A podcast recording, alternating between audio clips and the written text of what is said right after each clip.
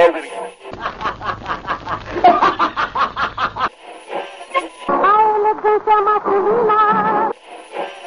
E a poupança da Melindos continua numa boa.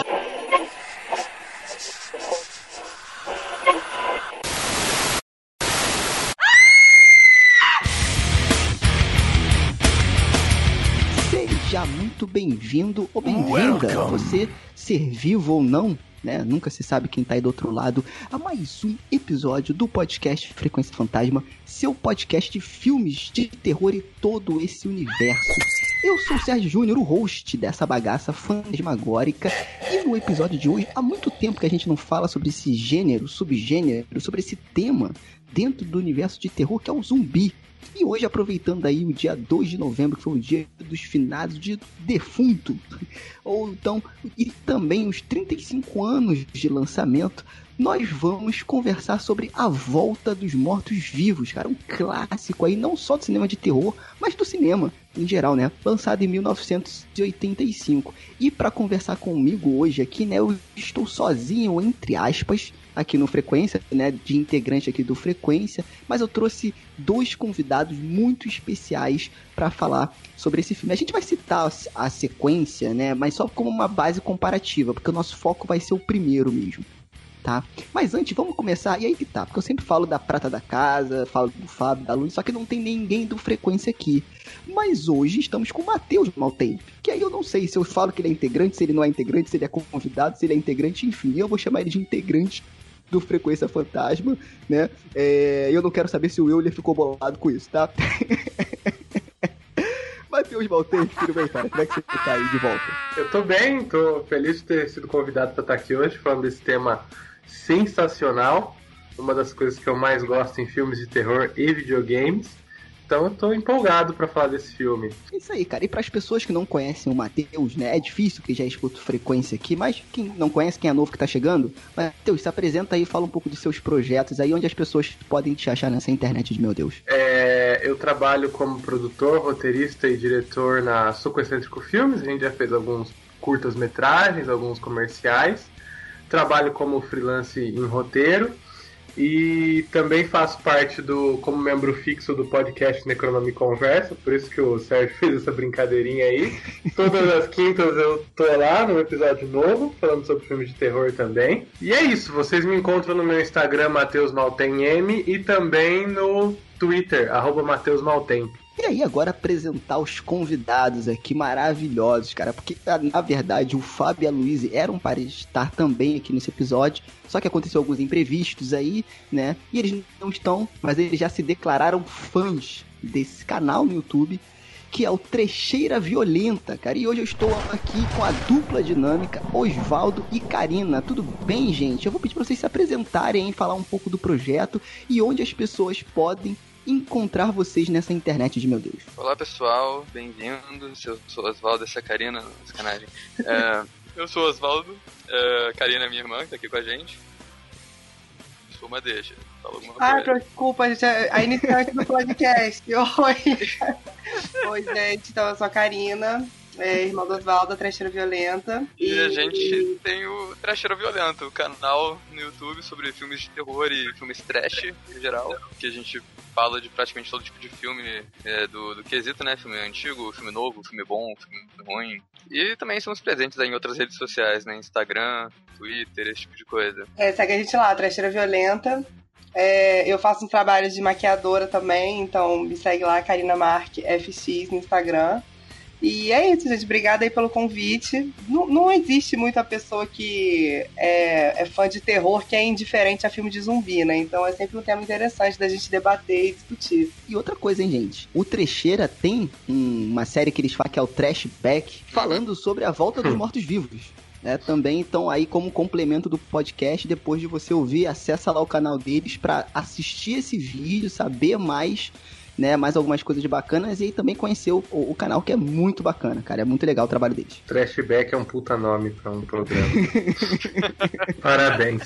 obrigado, obrigado. A sessão Trashback é um quadro que a gente pega filmes mais antigos e analisa eles mais a fundo. Então são uns vídeos bem longos, assim, falando de um filme só. A gente falou só do, do primeiro, Volta dos Mortos Vivos, né? Que a gente vai falar dos dois. Então vamos nessa, né? Antes da gente começar o episódio, eu peço que você fique aí dois minutinhos só pra te lembrar de algumas coisas, tá? E que é muito interessante pra você. A primeira é falar de novo da nossa parceira, que é a Darkflix, o streaming brasileiro de cinema de terror.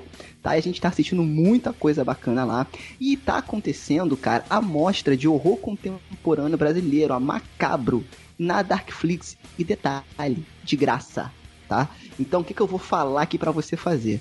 Acesse a plataforma, é, você vai ter, além do conteúdo dos filmes que estão na Mostra Macabro, que são filmes brasileiros de horror, cara, e aí você tem muita coisa. Tem Denison Ramalho, com Morto Não Fala, tem pô, o último filme do Rodrigo Aragão, que é o Cemitério das Almas Perdidas, que é maravilhoso.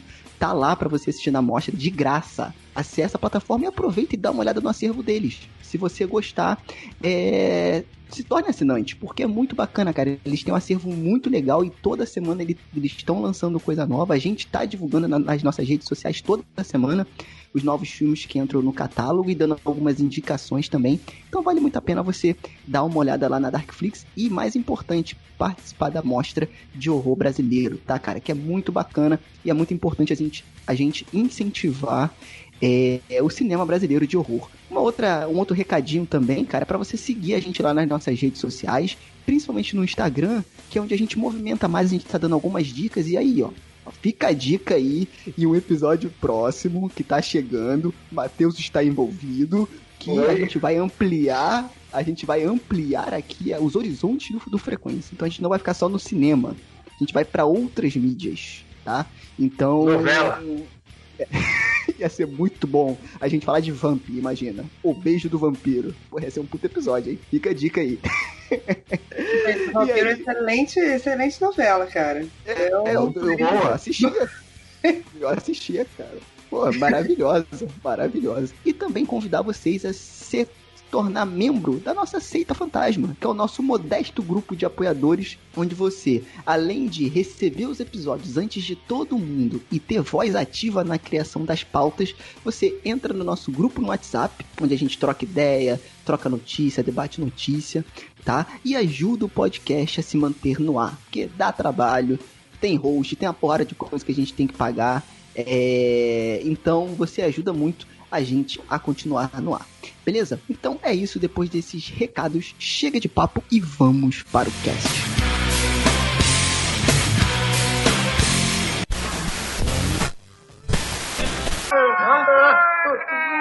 Ah, mas que diabo está vendo, Bart? O miolo, o miolo! Eu acertei o miolo! Então manda ele pro inferno por outro meio, Bart! Segura ele aí!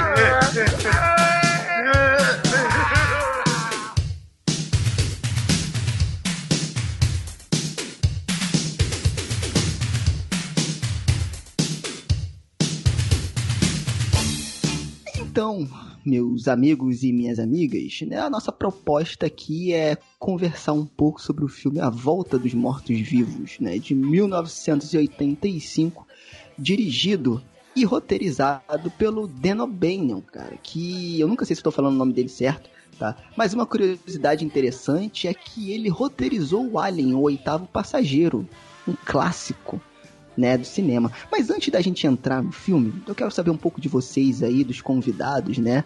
É, é, cara, como é que foi o primeiro contato de vocês aí com essa questão do zumbi, né? Dessa figura aí mitológica do cinema de terror? Qual foi o primeiro filme que vocês assistiram ou o primeiro conteúdo que vocês assistiram, leram, jogaram sobre zumbi? Nossa, boa pergunta. Eu realmente não lembro qual foi o primeiro, primeiro. Mas para mim eu acho que foi o Madrugada dos Mortos do Zack Snyder, porque teve essa, essa, esse ressurgimento de zumbis dos anos 2000, né, que, que vieram com o, Extermínio e o Madrugada dos Mortos. E eu lembro que eu comecei a gostar muito do gênero de zumbi foi no final dos anos 2000, nessa fase aí. Eu acho que já tinha assistido Madrugada dos Mortos, mas aí quando eu comecei a gostar mais do, dos zumbis pelo, por outros, não por filmes necessariamente. Eu jogava muito Left 4 Dead 2, é, jogo até hoje Left 4 Dead 2, jogo de zumbi. É, quando começou a série do Walking Dead também, que eu parei de assistir depois de três temporadas, que eu sinceramente comecei a achar ela muito chata. Mas eu assisti o Walking Dead no começo bem, bem feliz com, com os zumbis, né, e tudo mais. E depois disso, né, quando eu fui descobrindo mais filmes de terror, eu decidi pegar pra ver as origens do gênero.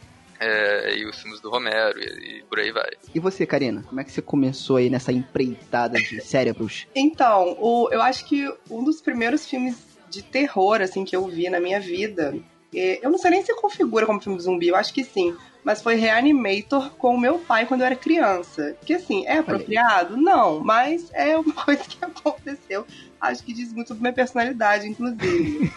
mas eu eu fiquei fascinada na época, achei incrível. E desde então fui assistindo mais coisas. E eu acho que eu gosto muito do, de filmes de terror, de zumbi, que vai mais pra comédia. É uma coisa que eu prefiro. Talvez por eu ter começado com Reanimator, né? Não sei. Mas. E daí eu fui vendo outras coisas. Também comecei a assistir The Walking Dead, parei na metade. Também foi um negócio que não eu comecei a achar insuportável. Mas eu gosto muito de filme mais pro lado da comédia, assim, um Fome Animal, um Volta dos Mortos-Vivos, uma, umas Fome coisas... Animal é sensacional, Karina. Meu Deus do céu, adoro esse filme. É porque eu sou um beat de efeito prático. Então, todo eu também. que trabalha muito efeito prático, eu acho maravilhoso. Eu sou fascinado por efeito prático também, é uma coisa que pesa muito para mim. E é isso, essa é a minha história. E hoje em dia a gente tem um canal de terror aí, isso diz muita coisa. o Matheus, eu tenho uma ideia de qual foi o primeiro contato dele, mas não vou confirmar, eu quero que ele fale. E aí você, Matheus, qual foi seu primeiro contato aí com esse mundo dos mortos-vivos? O meu primeiro contato com o mundo dos mortos-vivos não foi no cinema, que como eu já acho que comentei no Frequência Fantasma, já falei disso no Econômico Conversa também, Evoque. eu não assistia filmes de terror. Oi? Evoque o nome que eu tô esperando que você vai falar. Vai. Eu não vai. assistia filmes de terror, eu tinha medo, eu sempre tive muito medo. Eu sempre tive muito medo de coisas de terror, apesar de elas me atraírem, né? E o meu primeiro contato foi com Resident Evil. Isso, mas Quando- alegria no coração, o meu também. Eu tinha medo, mas eu tinha medo, porque a primeira criatura que eu comecei a temer foi zumbi. Eu tinha muito medo de zumbi quando eu era pequeno. Porque eu achava que a minha cidade era tão pequena quanto Raccoon City e fazia muito sentido ter problemas de zumbis na minha cidade. Então era uma coisa que me dava muito medo. E aí quando eu vi meu primo jogando o Resident Evil Survivor do PS1, não foi nem a franquia principal que eu ainda tive contato. Eu descobri que existiam zumbis. E também acho que o primeiro filme de zumbi que eu assisti foi o Retorno dos Mortos-Vivos 2 com a minha mãe no cinema em casa do SBT. Que ela gostava de assistir essas coisas e aí eu era eu sempre estava com ela e aí eu tive que assistir o Retorno dos Mortos-Vivos 2. Foram, mas primeiro foi no videogame. E aí também com amigos jogando Resident Evil, mas eu nunca jogava, eu sempre tive muito medo. E aí, quando eu envelheci, o zumbi se tornou um dos elementos que eu preferi por grande parte da minha vida, assim. Gostei muito.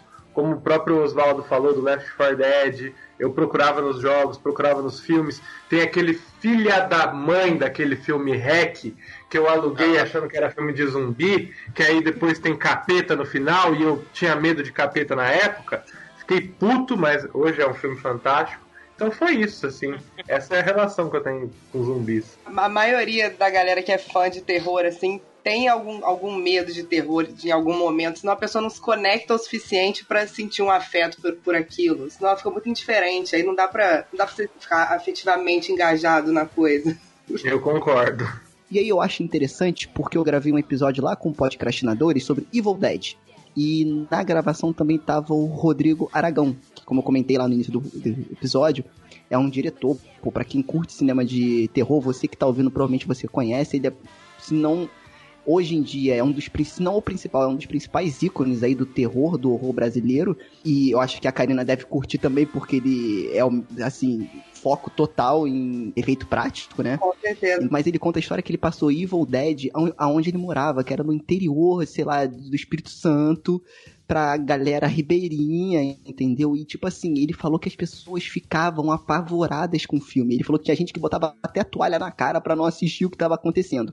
Mas uma coisa que sempre acontecia era, por mais medo que a pessoa sentia, ela ficava até o final.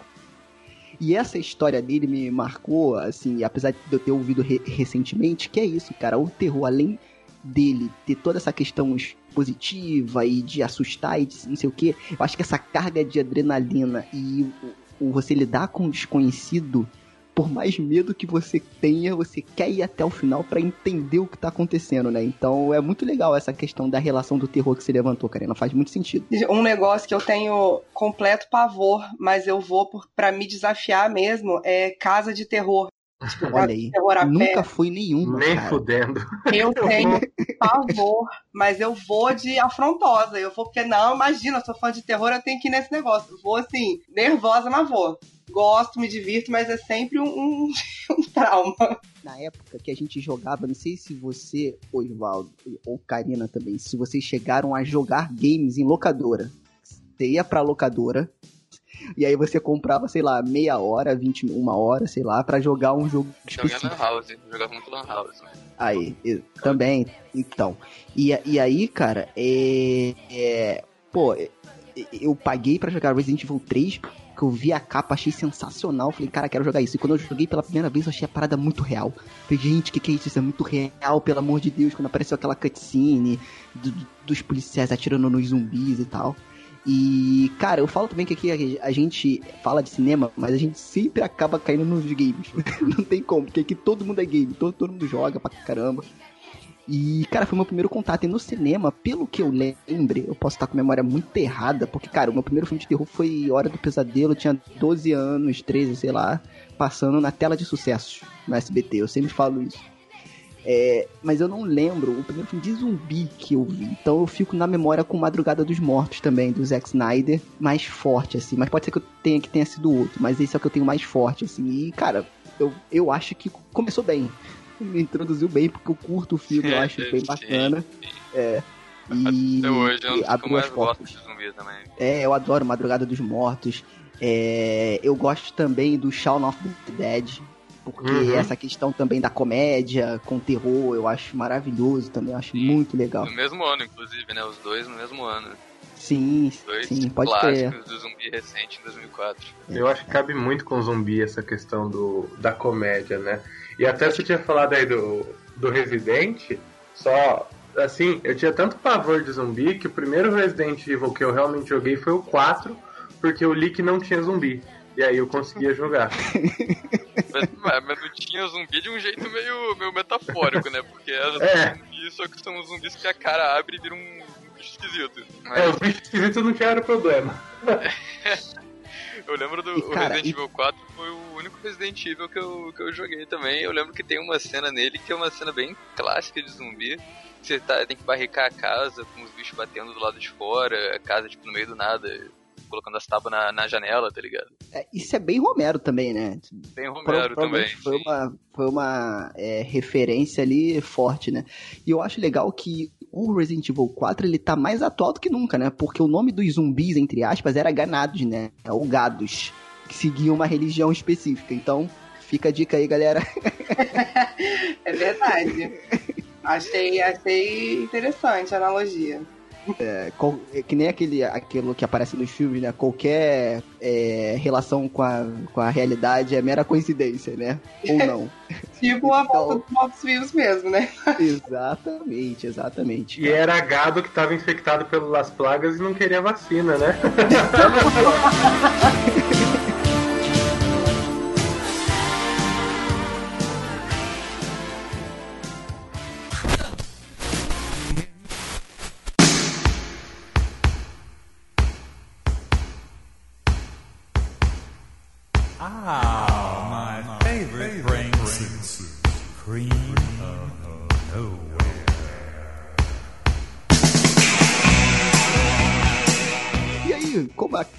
própria Karina já mencionou aí a volta dos mortos-vivos, né? Foi legal pra gente dar um background aqui do, no, do nossa iniciação no mundo do zumbi.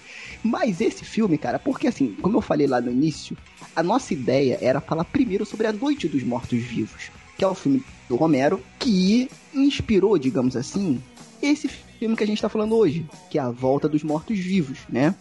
E assim, cara, é uma paródia, né? Vamos aí deixar claro pro pessoal que é justamente isso, é uma comédia, né? Meio que satirizando e, fazendo uma paródia mesmo com aquela relação entre do, do- do zumbi que o Romero criou. E eu acho legal também deixar mais uma vez pontuado aqui, que eu já pontuei mais uma vez, que não necessariamente o terror tem que ser somente focado no susto, no jump scare, em aterrorizar e nessa coisa toda. Foi legal, porque o primeiro filme de zumbi que eu assisti foi o Retorno dos Mortos-Vivos 2.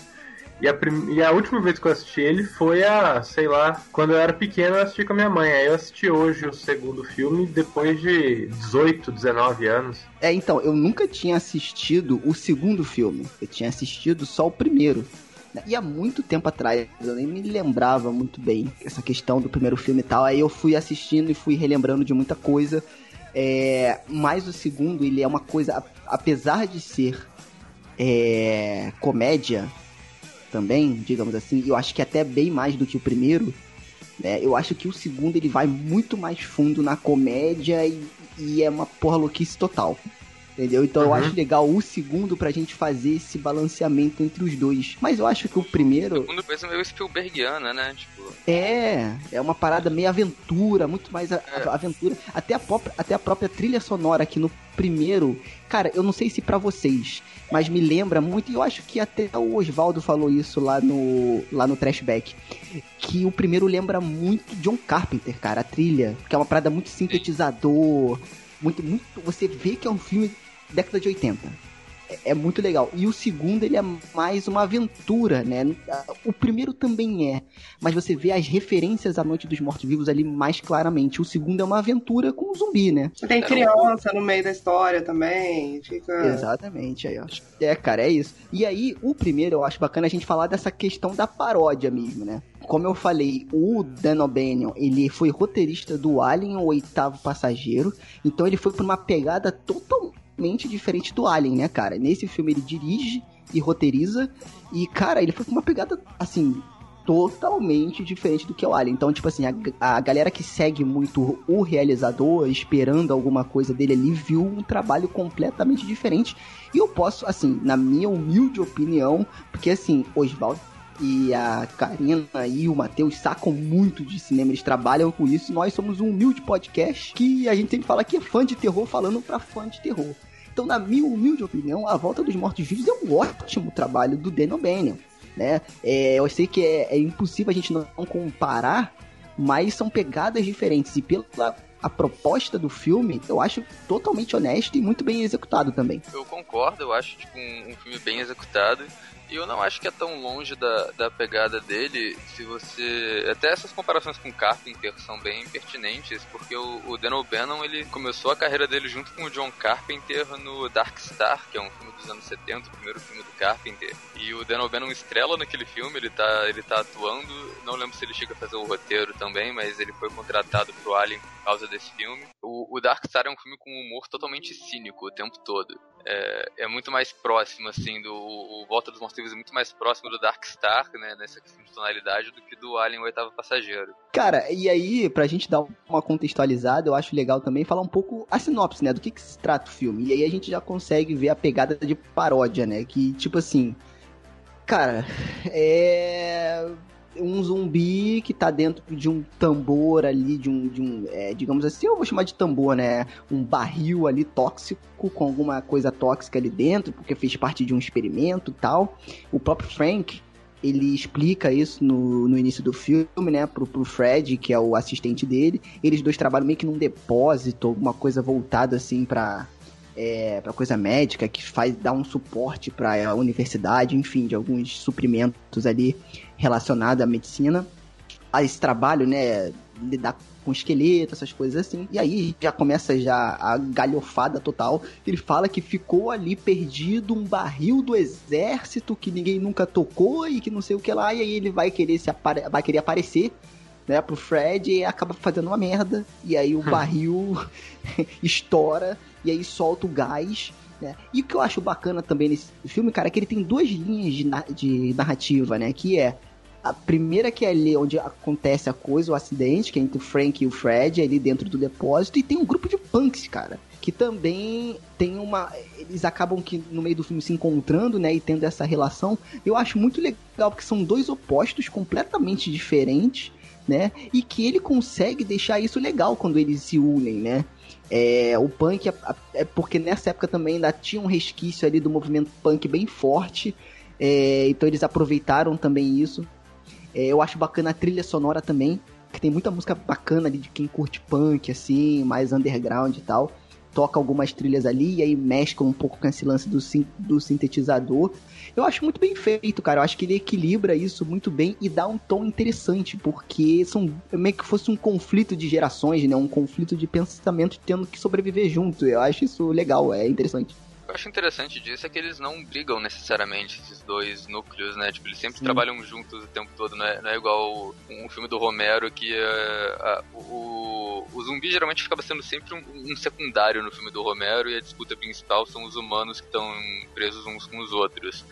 Nesse filme nunca é um problema, tipo, os jovens punk com o velho do necrotério lá, todo mundo trabalha em equipe o tempo todo porque tem uma ameaça maior lá fora, que são os zumbis que não morrem. O que, o que é legal, assim, do Retorno dos Mortos-Vivos é que o, um dos produtores é o John Russo, né? E eu tava dando uma lida sobre o filme.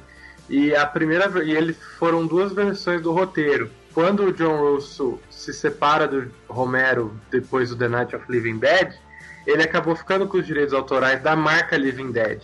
E aí ele quis criar sua própria série de filmes depois disso, depois do The Night of the Living Dead. E aí esse filme era para ter sido dirigido pelo Toby Hooper, que é o mesmo diretor do Massacre da Serra Elétrica. O, o Dan O'Bannon ele foi contratado para roteirizar o filme já com o Toby Hooper, e aí o Hooper acabou deixando o projeto para ir dirigir o Life Force, que também era um filme escrito pelo O'Bannon. O O'Bannon, se você for dar uma olhada nele no IMDb, ele tem mais créditos como roteirista do que como diretor. São apenas três filmes que ele dirigiu que no caso é O Filho das Trevas, As Voltas dos Mortos Vivos e um curta chamado Bloodbath. Só que quando o Toby Hooper sai e o O'Bannon fica como diretor do filme, ele é chamado, ele aceita o convite, ele diz que quer reescrever do zero. E a primeira versão do roteiro ela era baseada num romance desse John Russo, que é um dos produtores. E aí ele reescreve do zero e a versão do roteiro é muito diferente da versão que era anteriormente. E acredito que essa versão do roteiro ser diferente é justamente esses tons de comédia, essa pegada pegada mais irônica e cômica que o filme tem.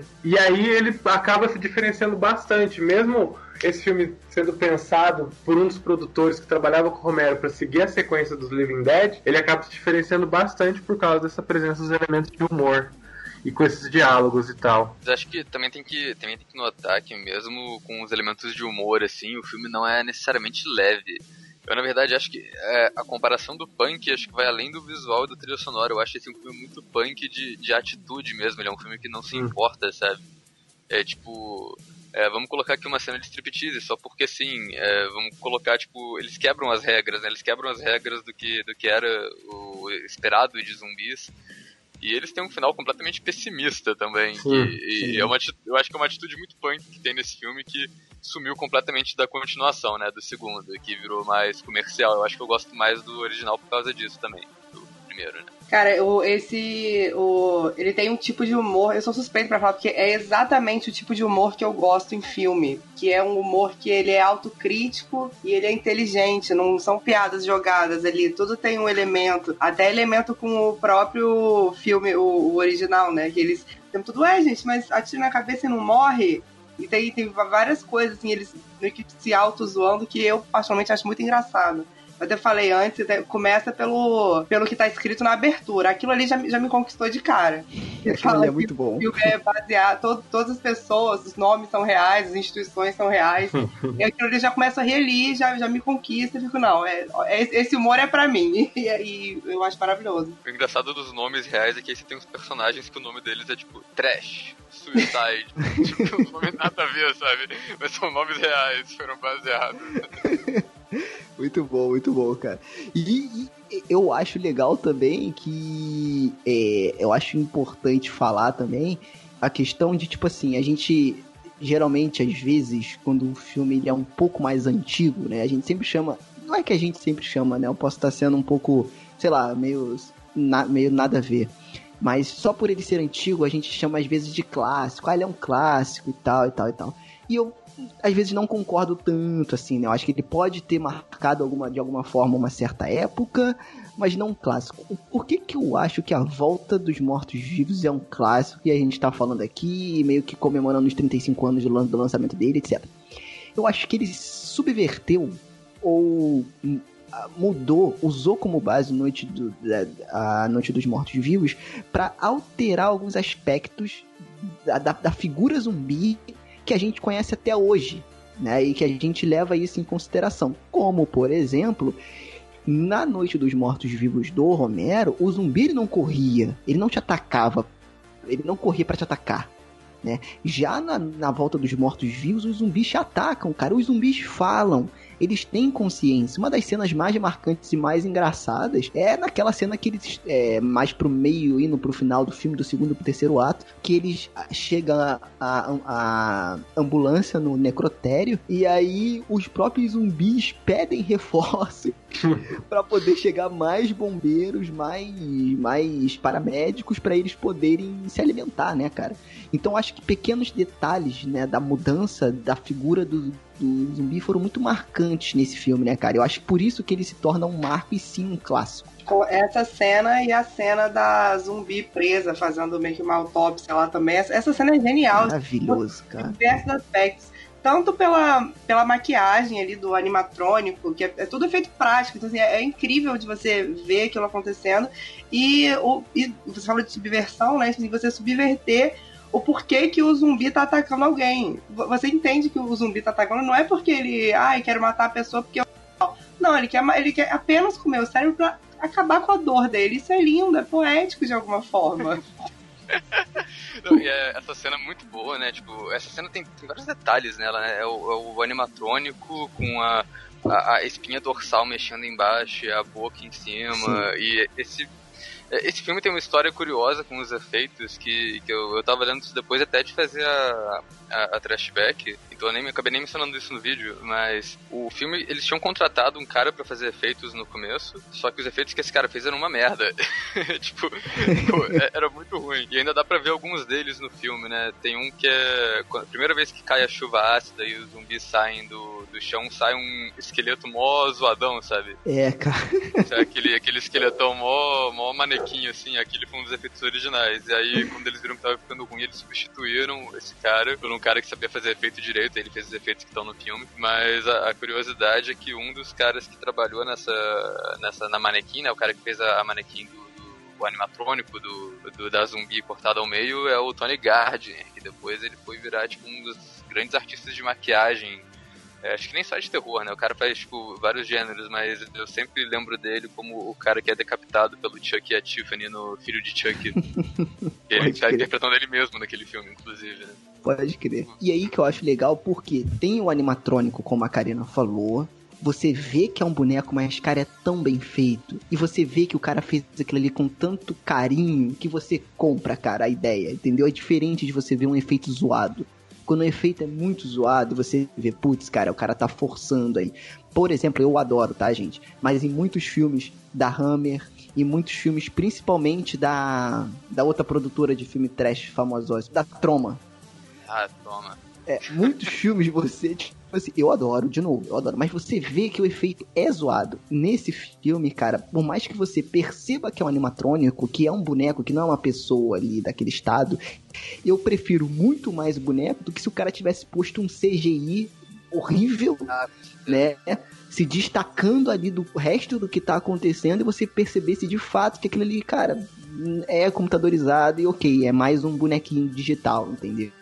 Então acho que quando você tem um boneco e a, e a própria Karina que trabalha com isso e faz efeito prático pode complementar também, pode ser um pouco saudosista, mas quando você tem um boneco, você não é só o boneco, não é só o animatrônico, tem todo o trabalho, o desenho que foi feito por trás, o cara ter posto a mão na massa, ter construído aquilo ali. Não que o artista digital não tenha feito, né? Mas eu acho que quando você tem essa valorização do trabalho manual, né, e da criatividade, principalmente esse que foi um filme com um orçamento muito limitado, a gente valoriza mais, né? E mais uma vez, esses pequenos toques transformam um filme do clássico, né? E não só porque ele é antigo ou coisa do tipo. Cara, com certeza. Você vê porque a prótese que a pessoa fez, quando você passa a enxergar sobre o lado mais da, da produção da coisa, você percebe o trabalho de prótese, o trabalho de aplicação, o trabalho de escultura, que são várias coisas que se você não tem esse olhar mais técnico, você não. Você, ah, acha bom ou ruim. Mas você analisar todo, tudo por trás é muito interessante e é muito bem feito. Eu, eu tenho um problema sério, assim, com filmes mais recentes que usam muito CG, assim, e eu acho que fica falso, sabe? Ou tem o valor ter o, o animatrônico ali por trás, fica um negócio muito mais real na cena. Porque tem, tem uma- umas computações gráficas assim, que não tem como defender muito, assim, fica bem, bem artificial, parece que você tá, que tá vendo um videogame, quando não é o que você quer ver ali. O fato de Tá. ter uma coisa palpável ali, que os atores possam interagir também e tirar uma reação melhor de todo mundo que tá na cena, é, isso ajuda bastante também. Eu tava vendo hoje um vídeos que eu acompanho um canal chamado Corridor Crew, que ele é um canal composto por artistas de efeitos visuais. Eles fizeram um episódio especial de Halloween e um deles comenta uma coisa que eu concordo assim muito, que eu até não sabia nem defender muito a minha posição quanto a CG efeitos especiais. E ele comenta que ambos são importantes e eles devem ser dosados com cuidado, assim.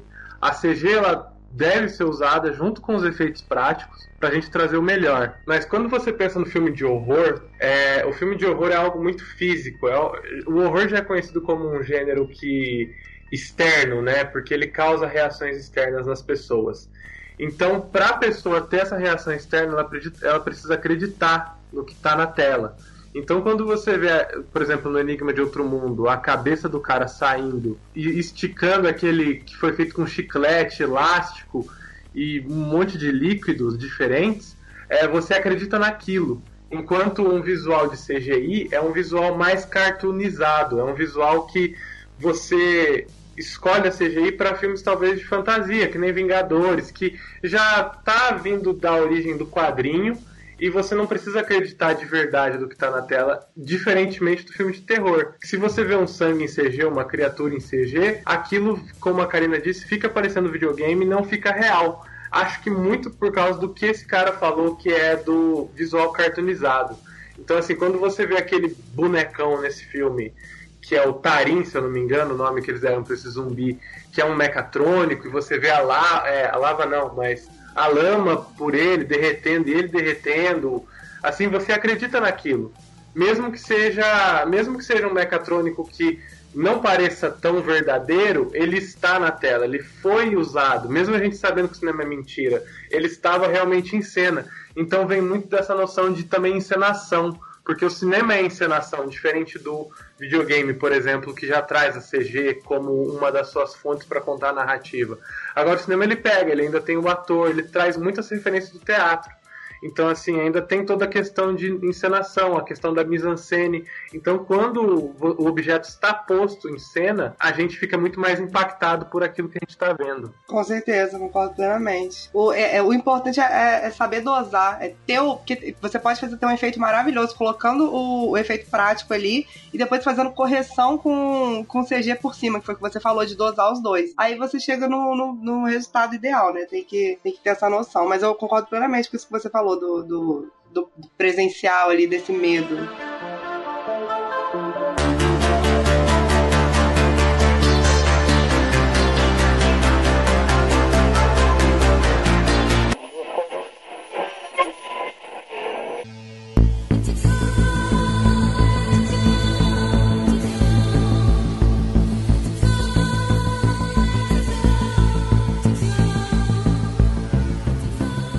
Aproveitando que a gente tá falando de efeitos de maquiagem, uma coisa que eu acho muito interessante do, da Volta dos Mortos também é a caracterização dos personagens quando eles já estão mortos, assim, que eles vão de vivos pra mortos, só que continuando vivos. Não sei se foi claro isso. Muito É legal. uma caracterização, assim, sensacional também. Porque você vê eles definhando e eles ficando com mais cara de acabados e mais sofridos, até chegar no ponto que eles estão ali mortos. Isso é, é- é maravilhoso. E eu acho É. legal que não é uma virada do nada.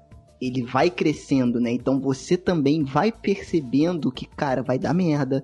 E, e- e Uhum. eu, acho, eu acho isso bem legal, porque você falando agora, Karina, isso me deu uma, uma parada de tipo assim, cara, isso é uma construção de tensão muito legal, porque eles estão confinados num lugar.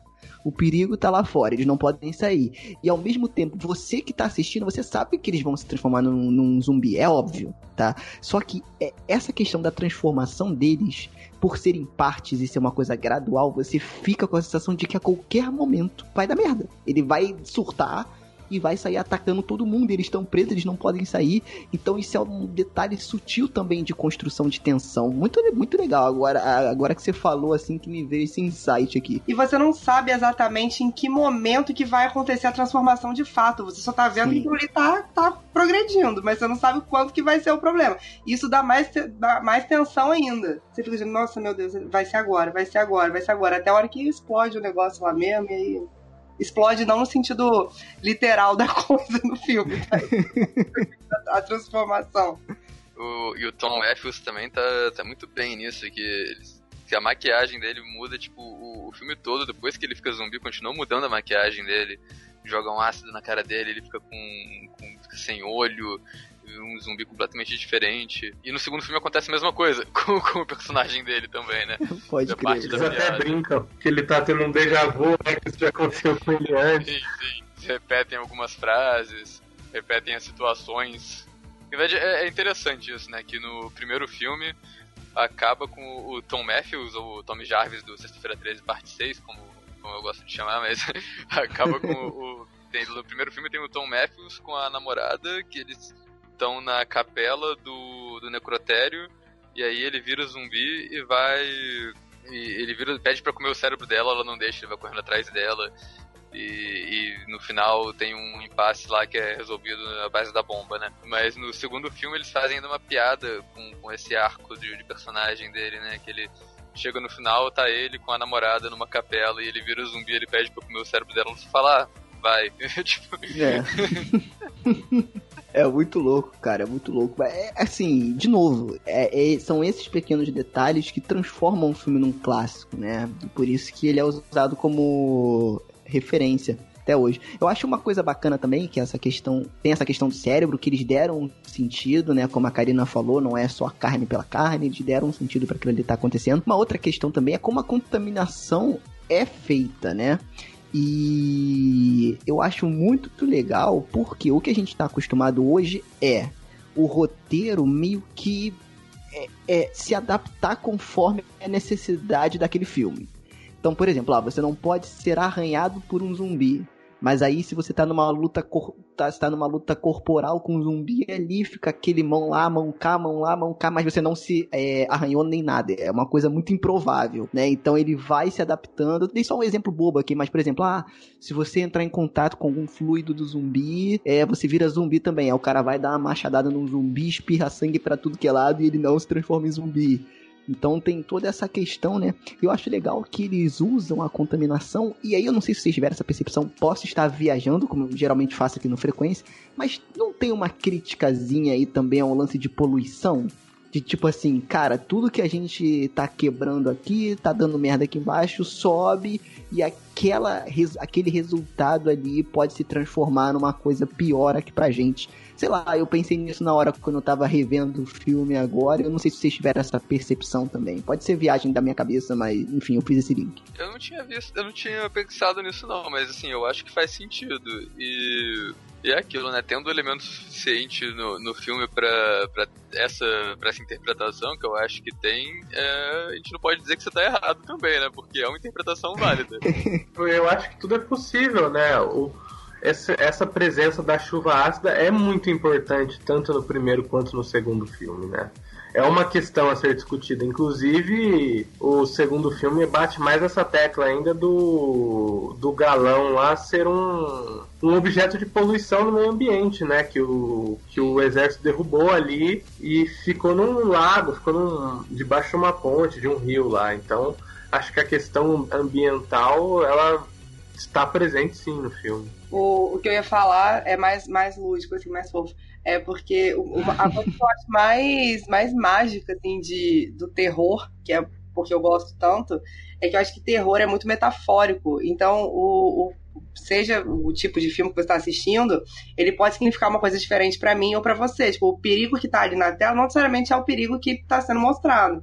Então, Você pode fazer uma analogia com diversas coisas. E acho que poluição totalmente cabe nesse sentido. Você entrega o significado que você enxerga ali. É isso que eu acho lindo do terror. Que muita gente não entende, né? Acho que terror é só o quê? É sangue e gritaria. E não é. É, Eu acho filme de engraçado morte. você falar isso, Karina, que o, a minha história com esse filme é mais ou menos isso, né? Porque eu, eu mencionei é, mais cedo, né, que eu, eu, lá no final dos anos 2000 entrei nessa, nessa pira do Left 4 Dead, Walking Dead, eu queria ver coisas de zumbi. E quando eu, eu vi o, eu vi A Volta dos Mortos-Vivos pela primeira vez nessa época, eu não tinha gostado do filme por causa disso, porque ele não era.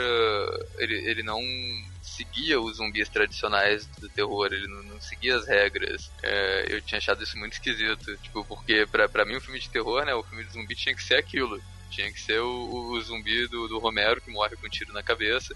E isso vai até né, na questão que tava mencionando da, da chuva e tal, né? Que é o, o modo de contágio é diferente. E o, zumbis aqui são completamente diferentes. Quando eu reassisti esse filme esse ano, foi uma coisa que eu gostei muito disso. De, de, de como ele, ele quebra as regras, né? Como eu tinha mencionado, a atitude punk do, do, do filme. Então ele, ele é um filme muito cínico por isso também. É, é uma coisa que dá pra ver no, no roteiro, isso de, de como os, os zumbis se, se espalham, né? É o, que num filme comum de zumbi seria pela mordida, né? Como você disse, pela, pela troca de fluidos. Nesse filme tem personagens que são mordidos e viram zumbis, mas a mordida não tem relação com isso. O que tem relação é sempre se eles estão debaixo daquela chuva, se eles estão naquela substância ou não. É uma parada muito mais exata, assim, de muito mais, tipo, é, é da, muito mais a situação que eles estão. É, não, e eu acho legal porque o perigo dobra. Eu tava pensando assim, porque uma coisa é beleza, você tá em casa, você bota uma barricada, quer dizer, não é beleza, mas assim, dentro daquele universo, você tá em casa, você bota uma barricada, você tampa ali, o zumbi não entra. Então você já tem um, um perigo que é ser mordido por um zumbi, ter o seu cérebro nesse universo da volta dos mortos-vivos devorados por um zumbi. Outro perigo é a chuva, porque a chuva é ácida. E a chuva que ressuscita os mortos, ou seja, tá tudo na merda. Não tem salvação, você não tem pra onde correr. E assim, o filme inteiro é chuva e zumbi comendo pessoas. Né? Então, é, eu acho que essa noção de perigo dobra e é muito legal porque. É, e aí ele falando dessas duas linhas, né, entre os zumbis entre os zumbis, olha, entre a galera que tá no necrotério e os punks, eu acho legal a gente falar um pouco dos personagens também, que são ícones à parte, né?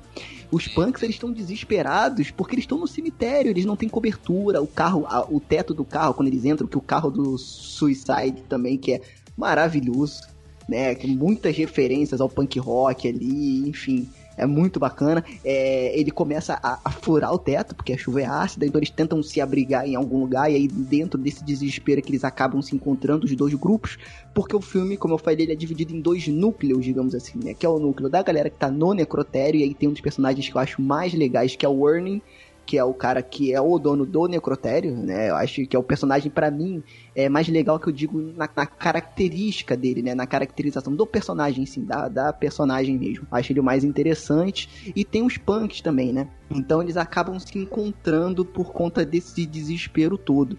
E aí, só pra falar um pouco também dessa. Porque assim, a, a gente ficar falando de sinopse é meio assim, porque, cara, o filme já é antigo. Provavelmente você que tá ouvindo esse podcast, você já assistiu o filme. Então, mas enfim. Depois desse acidente com a fumaça que estava presa lá com o corpo de zumbi dentro, o que que acontece? A fumaça se dissipa lá no lugar, ressuscita um dos corpos dos, dos cadáveres lá, eles conseguem parar os, os cadáveres, que é uma cena hilária. Aquele corpo lá, eles vão decepando o corpo, cortando o corpo em pedacinhos, e a ideia genial deles é cremar o corpo que eles picotaram lá. Porque, diferente da Noite dos Mortos-Vivos, eu acho que alguém já citou aqui, o zumbi não morre com um tiro na cabeça ou com a cabeça decepada. Os o, corpo, o corpo ainda, come- ainda continua se mexendo. Né? Então ele também quebra um pouco isso. E eles vão. O, o dono dessa empresa, desse depósito, né? Ele conhece o Ernie, que é o dono do necrotério, e leva lá o corpo picotado para poder cremar. E aí cremou o corpo, a fumaça subiu, condensou lá nas nuvens e começou a chover ácido. E a mesma chuva ácida que ressuscita os mortos. Então, basicamente, é isso. E eu acho interessante que quando eles se reúnem lá no necrotério, que começa toda essa questão da transformação e dos personagens serem apresentados de forma mais profunda, cara, eu acho muito legal, porque cada personagem, apesar deles não terem linhas de diálogos longas descrevendo o que eles fazem, você entende pelas atitudes, pela personalidade e pela caracterização de figurino, porque você consegue dis distinguir muito ali. Então acho que tudo nesse filme combina, mesmo ele não te deixando explícito nas linhas de texto, né? Mas na, na cenografia e, e, toda a caracterização de figurino. Eu acho muito legal isso. E até no, no próprio, nos próprios diálogos tem algumas dicas, assim, do, do, do, do passado dos personagens, de certa forma, né? Os punks vão falando umas coisas muito Sim. Tipo, eles chegam no cemitério e aí falam: ah, a gente não pode ir pro parque. Ah, não, a gente foi banido do parque. O que aconteceu lá? A gente não sabe, a gente sabe que eles foram banidos do parque. É uma, uma caracterizaçãozinha Sim. ali. Aí depois, quando a Linnea Quigley começa a tirar a roupa, falam: ei, gente, ela tá tirando a roupa de novo. E, tipo, ela já fez aquilo antes, uma recorrência normal. Aí parece ter uma piada. Isso é uma outra cena impactante também, né? Porque é, É, um striptease, striptease total. Assim, aí em Sim. cima de uma cova, né, do, do cemitério, e assim, a Trash faz esse strip do nada. Ela simplesmente rasga a blusa e sobe na cova e começa a dançar, e é isso. Mas é, uma cena impactante pra grande, época também. grande atriz de terror dos anos 80, Linnea Quigley, que a função dela nos filmes era fazer isso, né? Ela chegava, arrancava a camisa e fazia alguma coisa de top. assim. E é muito esquisito que nesse filme fizeram ela usar. Fizeram ela fazer um, um- um no frontal, mas ao mesmo tempo os produtores fizeram ela usar um tapa-sexo. Então ela fica parecendo uma boneca Barbie, tipo, não tem nada ali embaixo, sabe? Sim, é, pode crer, fica bem estranho, fica bem com estranho. Medo, eles ficaram com medo da, da censura, mas tipo, é, é meio contraditório fazer isso, sabe? Ah, sim, é. E nudez no cinema é a hora que todo mundo vai entrar na sala enquanto você tá assistindo, né? O filme tem 2 horas e 45 minutos. Não tem uma cena de nudez, aquele segundo que é uma cena de nudez rápida é quando sua família inteira entra na sala e você tem que explicar que, né, você tá assistindo um filme normal. E aí é sempre aquele constrangimento, mas tudo bem. E ainda mais nesse filme aí que é por vários momentos que você tem que tem a cena de nudez, né? Longos minutos ali pra, você, pra sua família ficar passando na sala. É, pra você Porque é- olhando pra é- cima. É até meio cômico, né? Que tipo, ela, ela tira a roupa pro striptease e começa a chuvar ácido e ela continua, tipo. é, Ela pega um, um, um roupão de, de negócio de médico no armazém lá de, de suplementos médicos e fica usando aquilo o resto do filme. É, tipo, é muito, é muito zoado, esses detalhezinhos visuais, assim, né? Sim, sim. Não, e outra, né? Porque tem toda essa cena do striptease e aí no meio tem o monólogo do, do Suicide que você não entende nada, que o cara é mó badass. Porra, piercing na, na boca e na orelha, sei lá, todo. Aí o cara começa a fazer um, um monólogo que ninguém gosta dos punks, porque é um movimento que confronta, que não sei o que. Eu falei, cara, que loucura, cara. Mas é muito maneiro isso, é muito maneiro. E o que me marcou nos, nas personagens foi que, no início, eu vou ser bem sincero, eu achei meio galhofa demais, ficou meio trapalhões. Eu acho que o Frank ficou muito exagerado. Tudo ele, ai, ele sentia medo e se tremia todo, então ficou muito demais no início. Depois, quando eu me acostumei, beleza, entendi a proposta, é isso. Foi.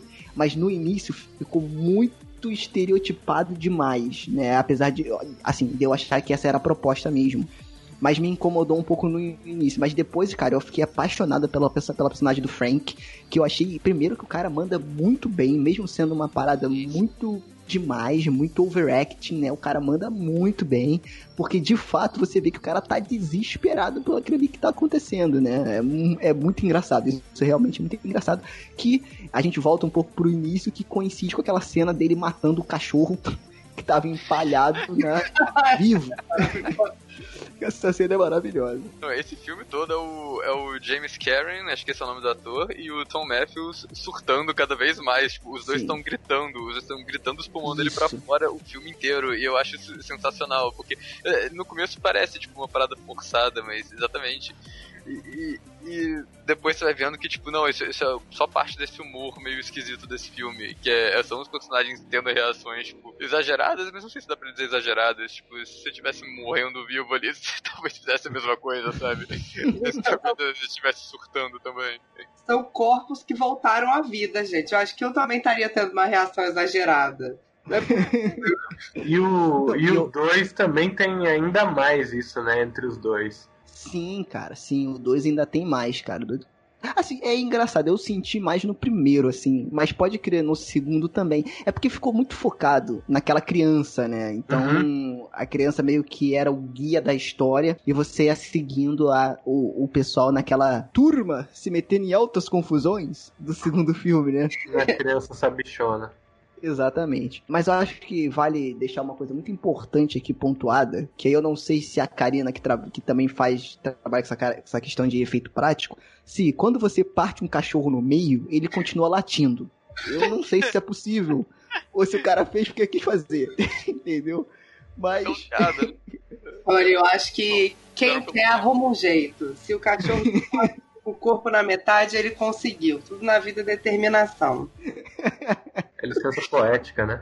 Cara, eu ri tanto nessa cena. Eu, é, foram vários pequenos momentos, assim, que isso é, é bem no começo do filme, não é? Sim, é Então, bem no começo, porque mistura a cena do cachorro com a cena do corpo indo atrás deles. Então é um, um é um desespero completo no início do filme. Foram vários pequenos momentos que eu fui falando, gente, esse filme é, é totalmente pra mim, cara. Esse, esse é o tipo de humor que eu gosto. E eu achava engraçadíssimo, eu achei muito bom mesmo. E aí o filme ele vai se desenrolando, né? Então ele vai nessa questão, então eles se encontram depois desse acidente que deu aí, e aí os dois grupos acabam se encontrando, e aí ele vai começando a meio que repetir algumas coisas pontuais da Noite dos Mortos-Vivos. Como, por exemplo, eles estarem confinados em um lugar, deles é, é, construírem barricadas para poder se proteger daquilo que está acontecendo, né? Então ele começa a repetir algumas coisas Puxa uma mesma discussão do Noite dos Mortos Vivos por uma cena, Sim. que é toda, toda a discussão central do Noite dos Mortos Vivos é o, o, o personagem do Dwayne Jones querendo. É o cara lá, o pai de família, querendo descer e se barricar no porão, e o Dwayne Jones falando que não, porque ele não quer ficar preso no, no lugar que não tem saída e tentando arranjar um jeito de sair dali. E nesse filme, isso é tipo todo o drama central do Noite dos Mortos Vivos, toda a disputa humana é por causa disso. Nesse filme tem uma cena que o, o Ernie vira e fala, tipo, a gente não devia subir e ficar e se trancar no sótão, e aí o, o, Spider, né, que é um dos punks, vira pra ele e fala, tipo, não, eu não vou, eu não vou ficar lá, preso lá em cima sem saída nem fudendo, e acaba isso. Essa é a discussão desse filme. No final o Ernie acaba indo pro sótão, né, mas o filme, o filme meio que acaba só, né. Sim, sim, tem isso, tem isso. E tem uma, uma outra questão, se eu não me engano, o Spider é, é a personagem, é, o- é o negro, não é do grupo Sim, de sim. punks. Eu pensei que eles iam fazer alguma relação com a Noite dos Mortos-Vivos, onde o personagem negro, ele é muito importante, né? E isso foi um também dos diferenciais. E aí, como a gente tá falando, pequenos detalhes que transformam filmes num clássico. Então, a Noite dos Mortos-Vivos, ele tem esse diferencial de trazer um personagem negro também como protagonista. Então eu achava que em algum momento no final ali, né, ele viraria também de alguma forma o protagonista, mas não, não acontece, né? Mas eu acho que já é uma vitória só dele não ser o primeiro a morrer, sabe? Porque geralmente É. nos anos 80, quando tinha um grupo de jovens e tinha um jovem negro, ele tava lá só pra, só pra ser parte do, da, da lista de mortos. E claro, nesse filme no final todo mundo morre, mas o. Spoiler! Mas É. o, o Spider é um dos que dura até o final, né? E ele é um dos mais relevantes do grupo. Porque tem uma galera lá, tipo, tem aquele casal da a mina vestida de azul e o cara de terno que não fazem nada o filme inteiro. Eles sobrevivem, Exatamente. então, mas eles não fazem nada. O Spider tá o tempo todo fazendo coisa, tipo, é um dos personagens mais relevantes ali. E o mais bem vestido também, diga-se de passagem. Cara, ele parece um integrante do Motley Crue, cara. Não sei se vocês conhecem essa banda. Com Toda certeza, eu amo essa estética. Eu, eu só faço essa coisa dos anos- dos anos 80, assim, coisa meio, meio glam. carinha tá dizendo que você não gostou do piercing do Suicide? Não, maravilhoso também, né? Mas eu amo essa estética, assim, de, de, de glam. Então, quando eu vi que a- o grupo punk com aquelas roupas, eu falei, ai, gente, maravilhoso, é isso. Se eu vivesse nos anos 80, eu me vestiria daquele jeito, com certeza. Eu, eu, só tá faltando pouquíssimo pra eu começar a me vestir assim hoje. Então, assim, nos anos 80, era certeza mesmo. Três pessoas se vestindo assim pra eu ficar sozinho, eu vou junto. E demorou, então. É, cara, então tem umas referências assim, bem legais. E o filme acaba com essa questão, e aí eu não sei se vocês concordam, que eu achei meio zoado eles focarem muito nessa questão do militarismo, né? De ter, de ter uma relação com o militar. Entendo que pode ter sido uma crítica também. Tipo assim, aos experimentos, essa toda essa coisa toda que pode ser tóxica para a sociedade, né? Mas, cara, é, assim, não tem militar o filme inteiro. A única referência a militar é o barril. E aí ele mostra aquele general no início do filme, aí depois ele vem, eu acho que no final, só pra dar ordem lá pro cara detonar a bomba. E tipo assim, cara, isso eu não curti muito assim, não. Eu acho que eles poderiam deixar uma coisa, beleza, é um resto de coisa militar e tal, beleza? E é isso e segue. Cara, você não explicou tanta coisa, por que, que você vai querer se aprofundar nisso que não acrescenta nada, sabe? É uma coisa que, se ele quis fazer uma crítica ali, não, acho que não conversou com o resto do filme. É, o, o general ele aparece antes, tipo, numa das primeiras cenas do filme, depois dos créditos iniciais, é o general chegando em casa, falando com a mulher e tal. Mas é, o- é, é só essa cena e você meio que esquece que ele tava lá quando ele aparece de novo no final. Mas eu acho que tem uma, um- uma crítica aí sim, na verdade. É, eu, principalmente por causa do, de como o gás é liberado e os zumbis escapam no, no começo, né? Que o Frank fala alguma coisa, o, o- Fred, né? O- o Tom Matthews pergunta se o- o- os barris são confiáveis. E o Frank fala: Isso aqui é confiável, isso foi feito pelos engenheiros do exército dos Estados Unidos. Isso é um ótimo. tapão no barril e o barril imediatamente quebra e espalha o gás. É, eu acho que tem uma pontada aí, e ainda mais essa coisa do tipo, no final eles só resolverem tudo, tipo, na bomba mesmo, sabe? Tipo, ah, vamos só jogar uma bomba atômica ali na cidade, uma bomba qualquer na cidade, vamos e tá resolvido. Eu acho que tem uma crítica aí, eu, eu não, eu não, não sei se é um final, eu também não acho que seja um final muito bom, porque parece, parece incompleto, né? Tipo, é, se, se caísse a bomba depois que todas as tramas ele tivessem tido uma resolução satisfatória, pelo menos, mas tipo, a trama da menina com o, com o Tom Matthews, a Tina, né, com o Tom Matthews infectado, acaba no meio, tipo, não tem, um, não, não tem uma conclusão. O resto do pessoal tá lá no, no armazém, e eu, eu acho meio esquisito esse final, assim. Mas uma, uma coisa que a gente não mencionou, a gente falou de efeitos, a gente falou dos zumbis, né, zumbis diferentes, e a gente não mencionou o zumbi mais icônico do filme, que é o, o Tarman, o, o- o cara que sai do barril. É, pode crer. Eu acho que o Matheus deu uma pincelada aí, né? Mas a gente pode falar um pouco mais sobre ele. ele também é, é um é um efeito bem bem bolado, né? Tipo, é, eu, ele aparece nos dois filmes, no primeiro e no segundo. E no segundo ele tá mais bonitinho, e mas eu particularmente prefiro ele no primeiro. É que eu- eu- ele, ele mais nojentão, assim, mas ele tem um, um movimento, uma presença coral ali, meio tipo, de- derretendo. Ele se move de um jeito esquisito e, e eu acho ele eu acho muito icônico. Ele foi feito por um foi feito por um cara que tipo era mexia com marionete, por isso que o que tem uma, uma presença tipo corporal tão diferente. Eu acho ele muito bom. É realmente um, um- um dos bichos mais icônicos assim, da, acho que uma das imagens mais icônicas dessa franquia. Eu também acho, eu acho que é a imagem que é, vende o filme, de certa forma, né? Não sei se a palavra certa é vende o filme, mas é uma imagem que imortaliza o filme, assim. Quando você vê ou fala sobre o filme, ou pensa no filme, ou até mesmo é aquela imagem que as pessoas já viram sem saber que filme é. Todo mundo já viu e fala, ah, é daí então que saiu esse monstro. Eu acho que se tornou um ícone assim, de zumbis, assim, pelo, pelo nível de complexidade dele. É, a primeira coisa que eu pensei foi: caraca, isso deve ter tido dado, deve ter dado um trabalho pra montar esse, esse boneco, cara. Foi, meu Deus do céu, é muito detalhe, é muita coisa. E se tem uma pessoa ali- ali dentro, provavelmente, não sei. É, é, mas, cara, imagina a pessoa se movimentando ali dentro, mesmo que se for só um animatrônico, cara, dá muito trabalho você manter aquilo ali. Porque, gente, a gente tem que pensar o seguinte: o cara não grava tudo num dia. Então pensa só, eles têm um animatrônico, não sei se eles tinham mais de um. Eles usam pra, um, pra, pra uma cena, e não necessariamente em ordem cronológica. Então eles usam numa cena, eles têm que deixar ele no canto, tem que tratar do boneco pra ele não se desfazer todo, ou então tem que refazer algumas partes quando for gravar de novo. Então, cara, isso deve ter dado um trabalho, bicho. Um trabalho desgraçado. Foi a primeira coisa que eu pensei quando que eu vi o boneco. Cara, com certeza, e retoca, e aplica, e se for numa pessoa, tem que colocar a, a- a- a fantasia. Gente, eu mesma falo fantasia, que absurdo. Mas tem que colocar o, traje todo na pessoa. Mas é, é um trabalho assim, absurdo mesmo. E, e- e é o que o, é o que o Matheus falou, cara. É, ele imortaliza o filme assim mesmo, é bem, bem icônico. E aí foi isso, né, cara? O filme acaba com uma explosão, né? Tipo assim, vamos resolver da forma mais fácil. E aí a gente explode tudo, a cidade, e o filme acaba simplesmente, ele simplesmente acaba. Tem a explosão. É, se eu não me engano, a última cena é o zumbi invadindo o sótão, onde tá o Ernie, e você nem vê a, a, a invasão completa. Ele invade, congela a tela, acaba o filme, é isso, até a próxima. Um abraço.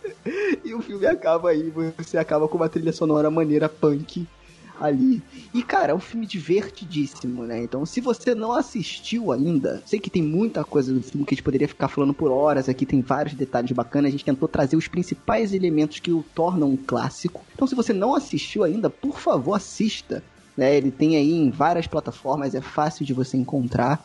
Tá? E eu acho que pra gente encerrar o episódio, eu acho que a gente pode fazer essa comparação com o 2, né? Eu acho que a gente não, não, não precisa se aprofundar tanto no 2, mas a gente comparar como que foi entregue um trabalho, né? Que foi o primeiro pelo Dan O'Bannon, e como que foi entregue o segundo trabalho, né? Que na verdade foi dirigido pelo Ken Witherhorn. Witherhorn.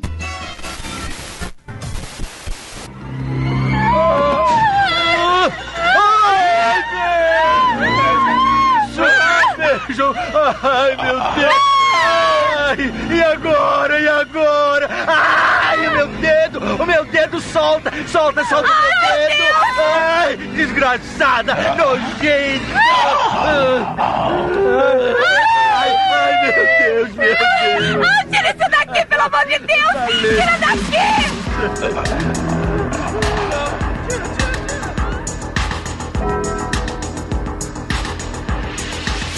Sei se eu pronunciei o nome dele certo, porque eu sou péssimo para pronunciar nomes esquisitos em inglês. Ainda mais. E eu acho legal fazer essa comparação, porque apesar dos dois filmes terem um pezinho na comédia, eles têm uma pegada totalmente diferente, como a gente falou um pouco no início, né? Um é muito mais voltado pro gore, pro terrorzão mesmo, e o outro é muito mais voltado pra aventura, né? O que, que vocês acharam aí do segundo filme depois de reassistir pra gente conversar aqui? É, o 1 eu acho que é aquele humor um pouco mais irônico, né? Aquele humor um pouco mais ácido, ele fica bem escondido nas camadas de terror. Agora o 2 ele é bem mais escrachado. O zumbi mostra o dedo do meio, os zumbis falam mais, gesticulam mais. Tem a cena que o tá na casa e ele tá sendo cercado por zumbis, aí ele cai no chão, liga a TV, aí tem aquele. Aí tá passando um programa daquelas dançarinas lá, isso que não é dançarina, estão né? brincadeira. Isso, de ginástica. Aí todos os zumbis param pra ficar assistindo ela, o cara foge. É, o personagem do Tom Matthews e o. E do James Karen, eles são ainda mais canastrões, eu acho, talvez. Ah, sim, É. sim. Então, assim, ele tem muitos pequenos. Ele é muito mais. E eu acho que eu gosto muito dos dois diferente, de formas diferentes. Porque o 2 ele tem muito esse gostinho que eu até citei num episódio do Necronverso sobre o Day Live, que é essa. Que eu não sei explicar, essa coisa dos anos 80, essa estética dos anos 80, esse ar dos anos 80, assim, descompromissado. E tem também o personagem principal que é o menino, né? Que é, de novo, são as crianças que estão lutando contra um perigo. Eu acho isso legal. Bem representado, assim, da década. Eu acho que, ainda mais quando a década de 80 traz aquele clima de Goonies, Conte Comigo. Então, assim, eu achei o 2, eu acho, e o 2 também, por ter sido um dos primeiros filmes de zumbi que eu assisti, eu tenho um grande apreço por ele. É, pra mim, eu, eu eu concordo com isso, né? Eu acho que o 2 tem muito mais cara desse filme, é, do filme blockbuster anos 80, né? Do, é, é o Spielbergiano, né? Como eu tinha mencionado como qualidade. E eu acho que eles fizeram uma coisa mais comercial, porque o primeiro não era tão não era um filme tão fácil de digerir, né? Principalmente por causa dessa quebra de regras, de não ter como derrotar o vilão, é um vilão imortal que e, e esse final cínico. O 2 ele já faz uma coisa mais um filme mais família, né? Tipo, eles arranjam uma justificativa pra matar os zumbis, né? eles arranjam um jeito de matar os zumbis que pra mim foi foi a coisa que eu gostei menos do filme, na verdade, né? Que eles arranjam um. Eles conseguem bolar um plano. Tem essa coisa que é, que é bem anos 80, né? Eles fazem um plano mirabolante no final, que eles conseguem matar todos os zumbis. Tem a coisa da criança, tem essa coisa da cidade pequena e da trupe de personagens que se encontra por acaso. No primeiro tinha um pouco disso também, mas acho que o, os personagens do segundo são mais essas figurinhas marcadas mesmo. É, é aquilo, né? Eu, eu, eu acho os dois filmes muito bons. Eu prefiro o primeiro. Eu acho que o primeiro é, é mais original, assim, no, no que ele quer ser. O, o segundo, eu, eu, eu gosto dele bastante, acho o filme bem feito, mas eu acho que ele perde um pouco da, da identidade do, do primeiro filme, sabe? Ele fica uma coisa mais, vou dizer, uma coisa mais, tipo assim, tipo, de, de produtora mesmo, né? De, tipo, é, coisa bem cara anos 80, de eles estavam fazendo que estava popular na época, e é isso daí. É, cara, eu acho que assim, o que eu menos gostei foi porque o filme, e aí é um problema de sequências, não todas, mas que eu geralmente vejo, que ele é muito megalomaníaco. Então o final dele é muito grande, é muito grandioso, é uma coisa que, cara, beleza, o primeiro termina como uma, com uma bomba explodindo a cidade. É, mas o segundo, ele é, é uma sequência de acontecimentos que são, de novo, gente, eu sei que é um filme de zumbi, eu sei que é uma comédia, mas é meio que improváveis, até mesmo dentro daquele universo. Então eu achei over demais uma criança, beleza, de novo, são várias coincidências, digamos assim, que acaba contribuindo pro final feliz ali daquele grupo. Mas eu acho que é, é, muito demais, é muito over. E isso me tirou um pouco do filme. Lembrando que quando iniciou o filme, eu achei que ele ia ser meio que um prequel, contar alguma coisa relacionada ao primeiro. Porque começa o filme com a galera do exército carregando os tambores lá de, de, de gás tóxico com os, os, zumbis lá. E ele acaba caindo na, na, naquele esgoto, né? Naquele rio. E aí eu achava que aquilo ia parar de alguma forma no depósito. Enfim, eles iam dar uma continuação ou, ou alguma, alguma relação. Mas não tem nada a ver. É uma outra história é, mesmo utilizando o mesmo universo, digamos assim, que é o é o gás tóxico, é a chuva e tem toda essa. Eu não sei se tem a chuva, mas tem toda essa. É bem parecido e eu, ok, eu achei legal de novo. É uma aventura, é uma outra pegada, apesar de ter os dois personagens principais, né? O Frank e o Fred do primeiro filme voltam nesse filme com outros personagens. É, eu achei bacana. Só que eu acho que, de novo, o primeiro, por ele ser tão intimista e ele ter características mais marcantes, eu gosto mais do primeiro do que o segundo. Mas eu não acho uma, tipo assim, uma, uma coisa muito ruim ou que não deveria ter acontecido e tal. Ok, é um filme de produtora. É divertido também. Eu me diverti mais no primeiro, mas o dois também é divertido. E eu gosto bastante, cara. Eu achei bem legal. Eu só acho que, de fato, ele é muito megalomaníaco. E aí não conversa muito com o que o primeiro filme é. E aí me tirou um pouco entendeu? E sei lá, eu também não comprei muitos personagens, mesmo sendo parecidos e eles seguindo meio que uma história, que a, a, a Tina agora é uma outra personagem, mas que também é namorada do mesmo ator e essa coisa toda, eles seguem alguns padrões ali. Mas, cara, eu, sei lá, eu achei bacana, mas o primeiro ainda me pega mais porque ele tem coisas mais marcantes, assim. Né? E, não, e não é à toa que ele é mais reconhecido como clássico do que o segundo, né? Eu acredito que tem até outras continuações, né? Sim, sim, tem outras continuações que eu não assisti, mas que falam que só, só vai piorando, né? Eu concordo com tudo que você falou, né, dessa comparação também. É, e uma coisa que eu acho esperta do 2 é, é, isso que você mencionou, de como ele reutiliza vários elementos do primeiro filme de maneiras diferentes, né? Ele meio que vai reordenando tudo para fazer um filme que funciona por si só, né? Os dois filmes é, é o dois, mas você não precisa ver ele depois do primeiro para entender. Tipo, eles são filmes standalone, dá, dá pra dizer. Sim, e tem, e tem atmosferas tão diferentes que acho que é até recomendado você assistir sem tentar relacionar muito um ao outro, mas ainda assim tem várias rimas, né? Até a própria piada que foi mencionada antes, né? A clássica piada do zumbi pedindo na ambulância pedindo para mandarem mais, é, mais ambulâncias, tem essa piada nesse filme, só que de outro jeito, né? Tipo, é o, é o zumbi no hospital mandando mensagem para eles de rádio, o cara pergunta, faz uma pergunta pro zumbi de quem é o presidente pro pro zumbi, para saber se o cara é um zumbi, né, se ele já tá morto há muito tempo ou se ele é alguém tipo vivo de verdade. Então o filme ele, ele repete alguns elementos tendo algumas sacadas diferentes, então isso é bem isso é bem legal, assim, na segunda parte, pelo menos. É, e eu particularmente eu gosto de esculhambação, então assim, eu acabo gostando do segundo filme. Porque eu gosto desse anos 80 esculhambado, até o final ali que tem aquele raio é, em superexposição. Em é, então. eu acho legal. São coisas, eu caio na loucura. E se eu não me engano, acho que são cinco ou seis continuações. São cinco ou seis filmes. Acho que, pelo que eu tava lendo na internet, dá pra ir até o terceiro, assim. No terceiro você para. O...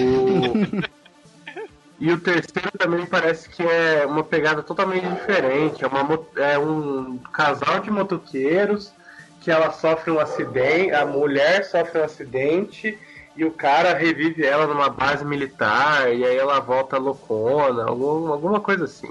É, cara, é, é assim, é aquilo. É, eu acho que vale a pena ver os dois. É porque eu também ouvi os dois muito em sequência, assim. Já tava muito fresco na minha cabeça o primeiro. Então eu meio que automaticamente fiz essa relação. Mas eu, eu concordo totalmente com Oswaldo. Assista sem fazer relação, sem fazer relação. Apesar dele ter algum, algum, alguns, alguns ícones, assim, como por exemplo, aquele o, o, zumbi que a gente comentou no primeiro filme, que eu falei que dá trabalho, que eu sempre esqueço o nome dele, que o pessoal deu o nome pra ele, o Tarman. Ele volta no 2 também. Tem cenas muito boas. Eu curto muito a, aquela sequência que eles estão no hospital. Né, e tudo aquele desenrolar eu acho bacana. Tem aquele médico, e aí de novo, aquele médico maluco que eu acho que não, não encaixa com o que tá acontecendo ali, mas tudo bem, foi o que o Matheus falou, an, an, anos 80, filme de produtora, enfim. Então, ok. É, mas para mim ainda o primeiro é insubstituível.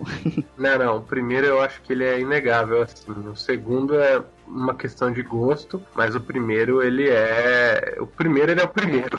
o primeiro ele é o clássico. Ele é o que dá o pontapé e é o que se mantém como clássico. O segundo é naquele esquema de ah, eu gostei tanto do, do primeiro que eu quero ver. Eu quero ver a continuação e eu acho que é divertida, sabe? Mas o primeiro é o primeiro, com certeza. é, é, não tem como ser o segundo, mas eu digo assim, o primeiro ele é o. ele é o filme, né? Ele é o. o primeiro ele é o clássico. Uma coisa do segundo que eu acho meio fraca, para falar a verdade, eu, eu gostei. Eu, tipo, até o personagem do médico surtadão lá não me incomodou. Eu acho que ele foi tipo uma, uma tentativa de fazer um novo Ernie, né? Mas tipo, eu acho que ele funciona até pela proposta do filme. Mas uh, o vilão do, do zumbi criança valentão não colou pra mim. Aquilo eu achei. Aquilo foi, a única hum, coisa que me incomodou. Concordo. É porque eu acho que eles não foram com tudo. Tipo assim, cara, se você quer botar uma criança zumbi, então vai até o final e bota. Não bota só uns tracinhos. Não. Bota o pé e bota a criança nojenta. Porque aí é legal. Porque aí fica só um Nemesis ali meio que ah, é, o, é, é o valentão da escola. É, é. Acho que eles quiseram também trazer essa questão do bullying, quando filme de criança tem sempre o bullying, aí, ah, é o bullying zumbi, mas ah, não, não foi, não... É que também acho que não... Tem diferença, tipo, no fim das contas, né, tipo, ele podia ser só, só ser o bullying normal. Sim, podia ter sido. Acho que seria mais interessante ele ser o bullying normal e causar algum problema pros, pros heróis do que ele ser o bullying zumbi, assim. Também acho que. E, e aí tem outra coisa, porque como o segundo filme ele tem uma, uma parte, uma coisa mais leve dele, no tom dele como um todo, né? Tem uma cena ali que eu acho que, é, que tinha um potencial de terror tão pesado que eles não aproveitam, né? Que é quando o, tem esse processo, né, da pessoa ser infectada pelo gás e ela vai ficando doente até, tipo, você vê que ela morreu e tá voltando de zumbi. Isso acontece com a criança, né? Com o, com o menino do bullying. E tem uma parte que foca rapidinho na mãe dele, tipo, tirando temperatura e tal. Eu fiquei, caraca, isso é, isso é um terror bizarro, sabe? Tipo, você colocar essa situação acontecendo com a criança e a reação da mãe, tipo, da, da, Sim, da doença exatamente. rolando ali, tipo, e a criança tá praticamente morrendo e você não sabe o que fazer. Isso é uma parada Sim. que, tipo, isso é uma parada muito tensa, mas eles, como o filme é mais comédia, eles só, tipo, deixam isso rolar, sabe? Tipo, acontece, acontece meio rápido, assim, tipo, depois todo mundo morre mesmo, então não tem muita, tem muita diferença. É, cara, então, é isso que eu falo. Tipo assim, se você quer mostrar criança zumbi, vai até o final. Não, não fica só, não, não bota só o pé pra ver se a água tá fria. Mergulha logo. Entendeu? Você então vai. aquele filme, e... o Cults, a Epidemia? Ah, já. Já assisti. Um de 2008? Por aí, não, não, não, lembro o ano exatamente, mas é um, é um filme de criança zumbi. Esse é, esse é o conceito do filme. Ah, não, crianças, isso eu não conheço. Umas crianças zumbi que estão atacando os professores da, da creche. É tipo, é, é isso exatamente o que você falou. É tipo, é o filme vai fazer um filme de criança zumbi, então descaralha, faz um filme de criança zumbi que, que vai, vai todo, a, todo vapor. É. Bota criança tomando tiro na cara, né? Não, é, é. Porque assim, cara, é um tema delicado, mas se você teve a pachorra de colocar no teu filme, então. Ou então deixa uma coisa mais sutil, não precisa também, porque ficou bobo. Entendeu? Sei, beleza, gente. É comédia, ok. Mas aí ficou demais. Entendeu? Sei lá, eu só acho que não conversou com o resto, porque só tem zumbi feioso, pô, bem trabalhado pra caramba e tem uma criança lá com uma sobrancelhazinha um pouco diferente. Não tanto no primeiro, mas muito no segundo, e no segundo ainda tem uma referência assim, gritante. É o thriller do Michael Jackson. A estética Ah. dos dois filmes são muito parecidas, inclusive a maquiagem da criança zumbi lembra um pouco da maquiagem do Michael Jackson se tornando zumbi. No final do 2, inclusive, tem um zumbi que entra na frente da câmera, vestido com a roupa do thriller, faz uma dancinha e morre. eu lembro disso. Ai, eu lembro disso. Queria você ver como que o negócio é zoado, né, cara? Mas é aquilo, né? Anos 80. Estamos aí. Ah, eu adoro isso.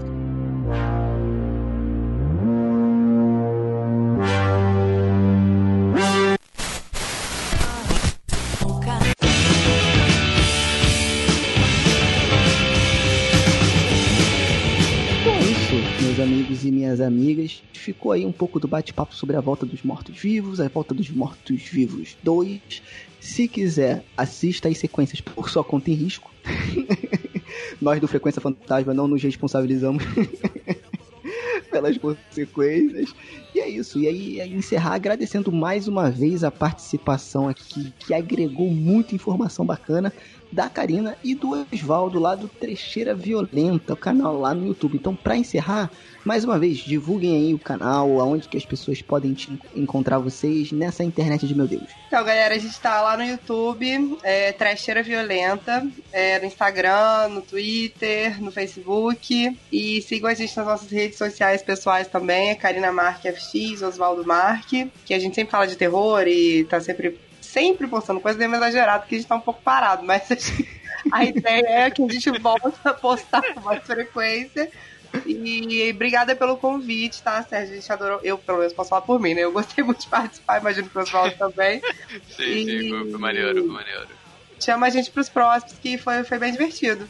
Eu, né, Foi foi meu, meu primeiro podcast, gente. Fiquei super emocionada, adorei. Olha aí. ah, que legal. Espero que vocês gostem do resultado também. Matheus, mais uma vez, beijo na alma. Muito obrigado pela sua participação, fazendo um coraçãozinho com a mão aqui. Agradeço o convite. Só Onde chamar. o pessoal pode te achar na internet aí? Vocês podem me encontrar no meu Instagram, Matheus Maltem M, no meu Twitter, arroba Matheus e todas as quintas-feiras eu tô no episódio semanal do nosso podcast lá do Necronome Conversa, falando sobre filmes de terror. E também no Instagram da Suco Filmes, esquecendo. E aí, ó, pra encerrar essa gravação, vou deixar só um pequeno, uma pequena prova, tá? No final do ano, estamos chegando já no final do ano e tal, o Matheus participou de um projeto aqui no Frequência Fantasma, que vai ser lançado no final do ano. E, cara, assim, não vou prometer nada, né? Mas eu acho que vocês vão gostar bastante. E um pequeno spoiler. Tem atriz, tem diretor, enfim. Fica aí a dica é, pro final do ano. Então fica ligado, segue a gente lá nas redes sociais, no arroba Frequência Fantasma, principalmente no Instagram, arroba Frequência Fantasma, pra ficar por dentro de mais coisa, beleza? Então é isso, gente. Mais uma vez, muito obrigado e até a próxima.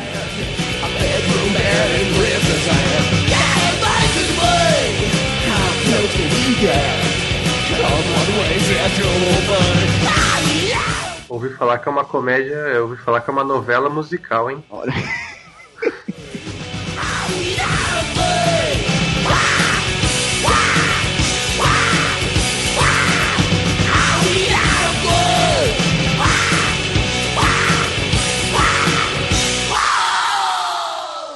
Elvis